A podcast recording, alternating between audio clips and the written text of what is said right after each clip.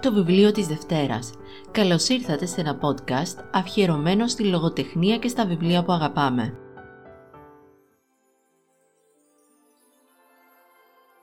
Νέο επεισόδιο για το βιβλίο της Δευτέρας, διαφορετικό επεισόδιο από τα προηγούμενα, καθώς ε, σήμερα δεν θα σας μιλήσω για ένα βιβλίο που διάβασα την εβδομάδα που πέρασε, αλλά θα προχωρήσω σε μια σειρά από προτάσεις που νομίζω ότι είναι αρκετά ενδιαφέρουσες για αυτό τον μήνα, τον Δεκέμβρη, που είναι εορταστικός, που έχουμε την διάθεση να διαβάσουμε βιβλία ευχάριστα, που να σχετίζονται και με την περίοδο αυτή την εορταστική των Χριστουγέννων.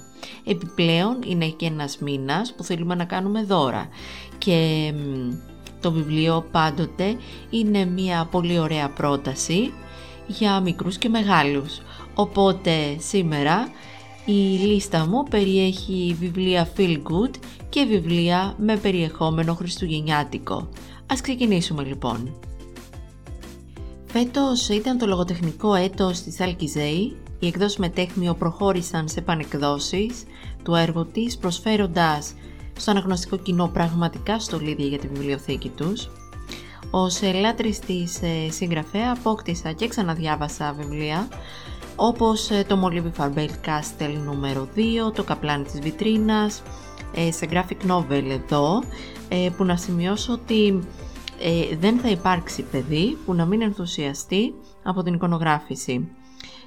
μετά διάβασα επίσης το Μεγάλο Περίπατο του Πέτρου, η Αεροβονιαστικιά του Αχιλέα, όμως το βιβλίο αυτό που μου άρεσε πάρα μα πάρα πολύ ε, ήταν από την ε, συγγραφέα Μαρίζα Ντεκάστρο όπου ουσιαστικά έγραψε μία βιογραφία ε, της ε, συγγραφέα με τον τίτλο «Αλκιζέη μάτια στον σαν γαλάζια θάλασσα» ένα βιβλίο απλή γραφή που μπορεί να διαβαστεί από όλες τις ηλικίες μικρούς και μεγάλους και με πλούσιο φωτογραφικό υλικό.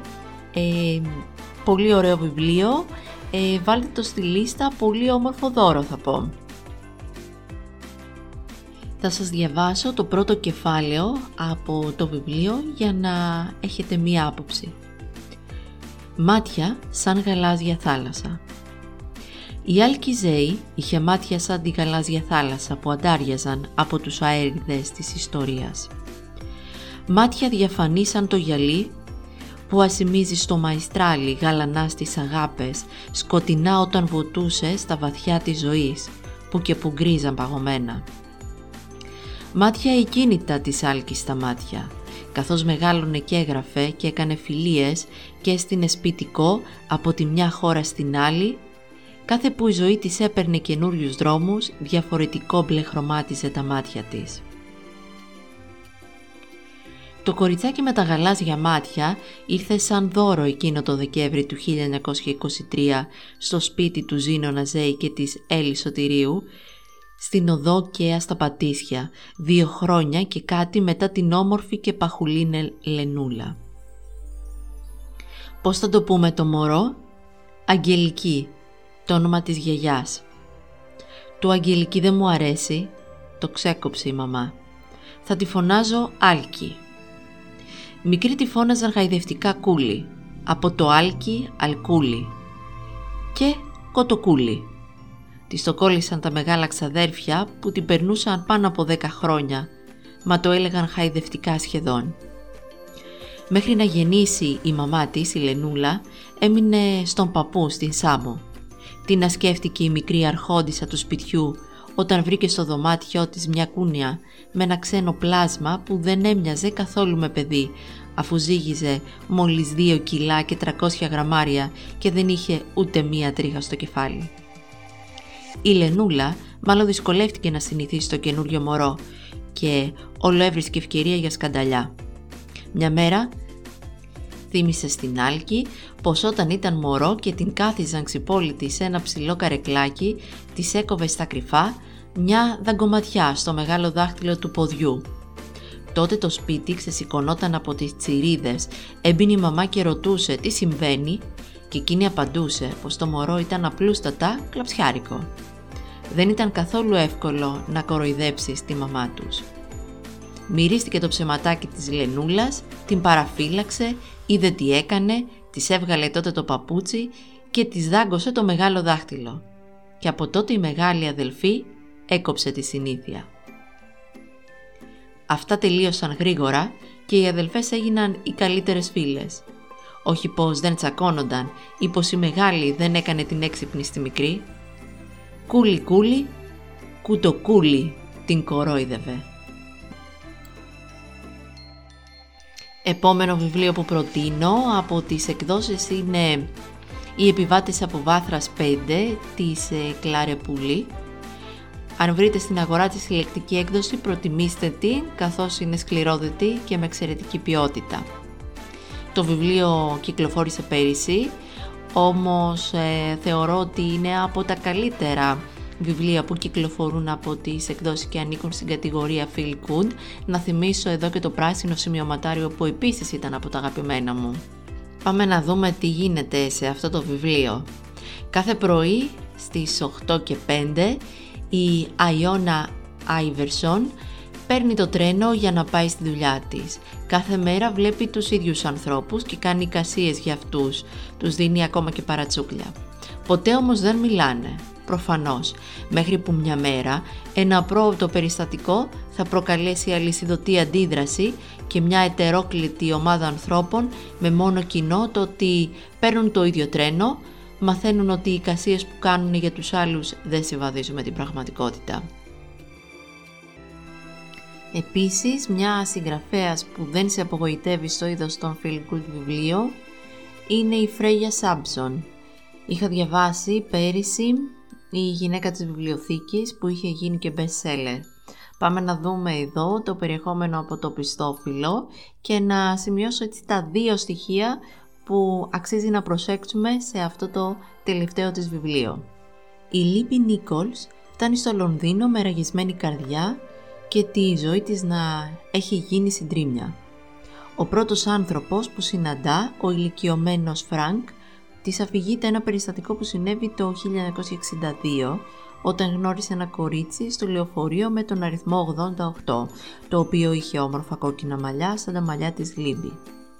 Είχαν κανονίσει να συναντηθούν στην Εθνική Πινακοθήκη, όμως εκείνος έχασε το εισιτήριο πάνω στο οποίο είχε γράψει το τηλέφωνό της.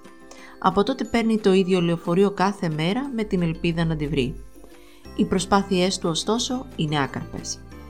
Συνεπαρμένη από την ιστορία η Λίμπη αναλαμβάνει δράση και με την βοήθεια ενός αναπάντεχου φίλου κολλάει αφίσες σε ολόκληρη τη διαδρομή του λεωφορείου. Αρχίζει να ξεπερνάει την επιφυλακτικότητά της, κάνει καινούριες φιλίες και αφήνεται σε ένα νέο έρωτα. Όμως, με την άνοια του Φρανκ να επιδεινώνεται, οι πιθανότητες να βρουν το κορίτσι από το λεωφορείο 88 λιγοστεύουν. Όπως καταλαβαίνουμε, το βιβλίο αυτό εστιάζει στις ανθρώπινες σχέσεις, την φιλία, την καλοσύνη που μπορεί να έχει κάποιος, τις αποφάσεις που παίρνουμε ή αποφεύγουμε να πάρουμε. Ε, είμαι σίγουρη ότι διαβάζοντάς το θα αγαπήσετε τους ήρωες και θα θελήσετε να διαβάσετε και το προηγούμενο βιβλίο της ε, συγγραφέα. Τα βιβλία και τα δύο κυκλοφορούν από τις εκδόσεις Μίνωας. Και πάμε τώρα να δούμε το επόμενο βιβλίο. Το επόμενο μυθιστόρημα έρχεται από την Έλκο Σιμάνο, η οποία έχει γράψει αυτή την ιστορία της Φίλεϊ Donovan, που είναι τριλογία, κυκλοφορούν από τις εκδόσεις Μίνωα στα δύο πρώτα βιβλία, με τον τίτλο «Η Φίλεϊ Donovan Σαρώνει» και «Η Φίλεϊ Donovan ξαναχτυπά». Το πρώτο βιβλίο είναι μια ιστορία γεμάτη χιούμορ, που σε πολλά σημεία σε κάνει να σκεφτείς τι θα έπρατε στη θέση των ηρώων ε, και ουσιαστικά αυτός ο τόμος εστιάζει στη σχέση σε όλα τα επίπεδα, φιλικό, προσωπικό κτλ. Και πηγαίνουμε στον δεύτερο τόμο, ο οποίος μ' άρεσε ακόμα περισσότερο γιατί συνδυάζει αστυνομικό feel good και έδωσαν ένα εκπληκτικό αποτέλεσμα, εν τέλει συνταγή πέτυχε. Ο αναγνώστης εγώ, εσείς, ε, ευχαριστούνται το μυστήριο, στην πλοκή ή τις κομικές σκηνές οι οποίες χαλερώνουν, σε κάνουν να χαμογελάς. Ε, την προτείνω να το αγοράσετε, να το διαβάσετε, να το χαρίσετε σε φίλους να, και να αφαιθείτε για να νιώσετε την αγωνία της ηρωίδας και τον υπέροχο χαρακτήρα της.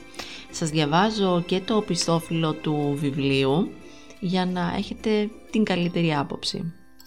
Η Φίνλεϊ επιστρέφει και παρότι η ζωή της δεν έχει αλλάξει και πολύ, το καλό είναι πως έχει πάντα στο πλευρό της την ταντά και φίλη της Βέρο και ότι το μόνο πτώμα με το οποίο αναγκαστήκε να ασχοληθεί τελευταία είναι το νεκρό χρυσόψαρο της κόρης της. Όταν όμως ανακαλύπτει πως κάποιος θέλει να εξαφανίσει τον πρώην άντρα της διαπαντός, θα κάνει ό,τι περνάει από το χέρι της για να τον σώσει. Εν τω μεταξύ ο detective Nick Anthony δείχνει αποφασισμένος να ξαναμπεί στη ζωή της. Ναι, μπορεί να είναι ένας πολύ γοητευτικός άντρας, αλλά προτεραιότητα της Finlay είναι να προστατεύσει την οικογένειά της. Και αυτό σημαίνει ότι πρέπει να παραβιάσει μερικούς κανόνες.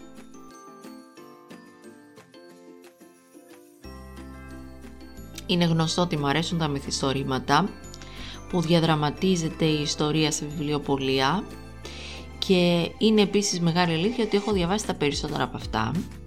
Πρόσφατα μάλιστα ολοκλήρωσα και το ταχυδρόμος των βιβλίων που κυκλοφορεί από τις εκδόσεις Μετέχμιο.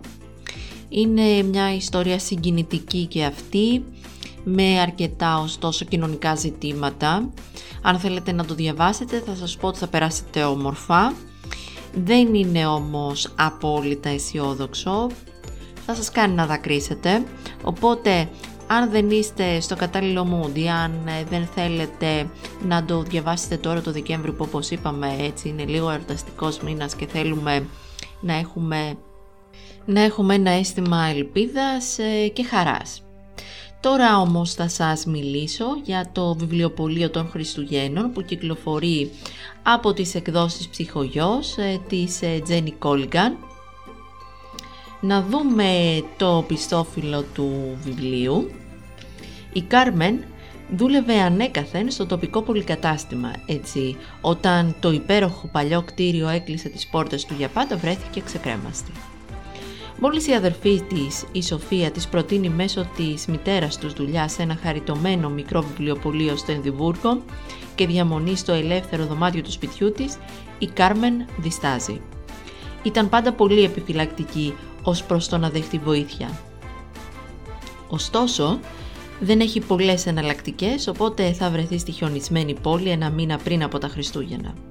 Αυτό που η Σοφία δεν της είπε για το μικρό βιβλιοπωλείο είναι ότι ξεψυχάει οικονομικά και ότι αν η Κάρμεν δεν καταφέρει να κάνει τη διαφορά πριν από τα Χριστούγεννα, ο ιδιοκτήτης του θα αναγκαστεί να το πουλήσει.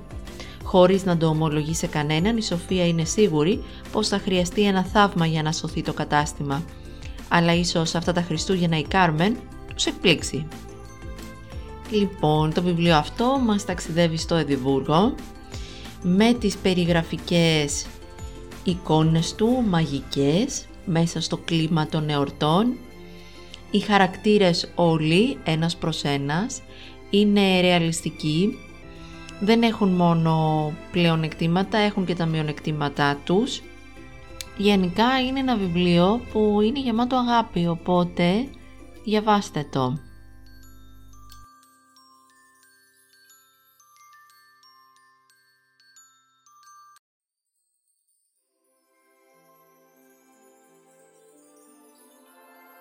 Και με εκείνα και μετά φτάσαμε στο τέλος ε, του σημερινού επεισοδίου. Ελπίζω να σας άρεσαν οι προτάσεις. Προσωπικά είναι βιβλία που έχω ξεχωρίσει και ε, έχω αγαπήσει, οπότε ε, θα ήθελα όταν τα διαβάσετε, όταν τα επιλέξετε και θελήσετε και εσείς να μου αφήσετε τα μηνύματά σας στο βιβλίο της Δευτέρας, στο facebook, στο instagram και φυσικά στο my bookshelf όπου μπορούμε και να ανταλλάξουμε και τις απόψεις μας. Φυσικά θα υπάρξουν και άλλα αφιερώματα ε, αυτό τον ε, μήνα, ε, λίγο πριν από τις γιορτές, καθώς τα βιβλία που κυκλοφόρησαν είναι πολλά. είναι βιβλία που θέλω να διαβάσω, είναι βιβλία που έχουν διακριθεί με βραβεία, είναι βιβλία που έχουν γίνει best seller και είναι βιβλία που έχουν συζητηθεί και πολύ. Οπότε κάπου εδώ σας χαιρετώ, ανανεώνω το ραντεβού μου για την επόμενη Δευτέρα με περισσότερα βιβλία. Εννοείται ότι μπορείτε να μου στέλνετε τα μηνύματά σας στο My Bookshelf στο Instagram και στο βιβλίο της Δευτέρας στο Facebook και όπως λέω πάντα, να είστε καλά, να περνάτε όμορφα, να διαβάζετε τα βιβλία που σας κάνουν να αισθάνεστε ωραία και σας χαλαρώνουν και είμαστε εδώ για νέες παρουσιάσεις.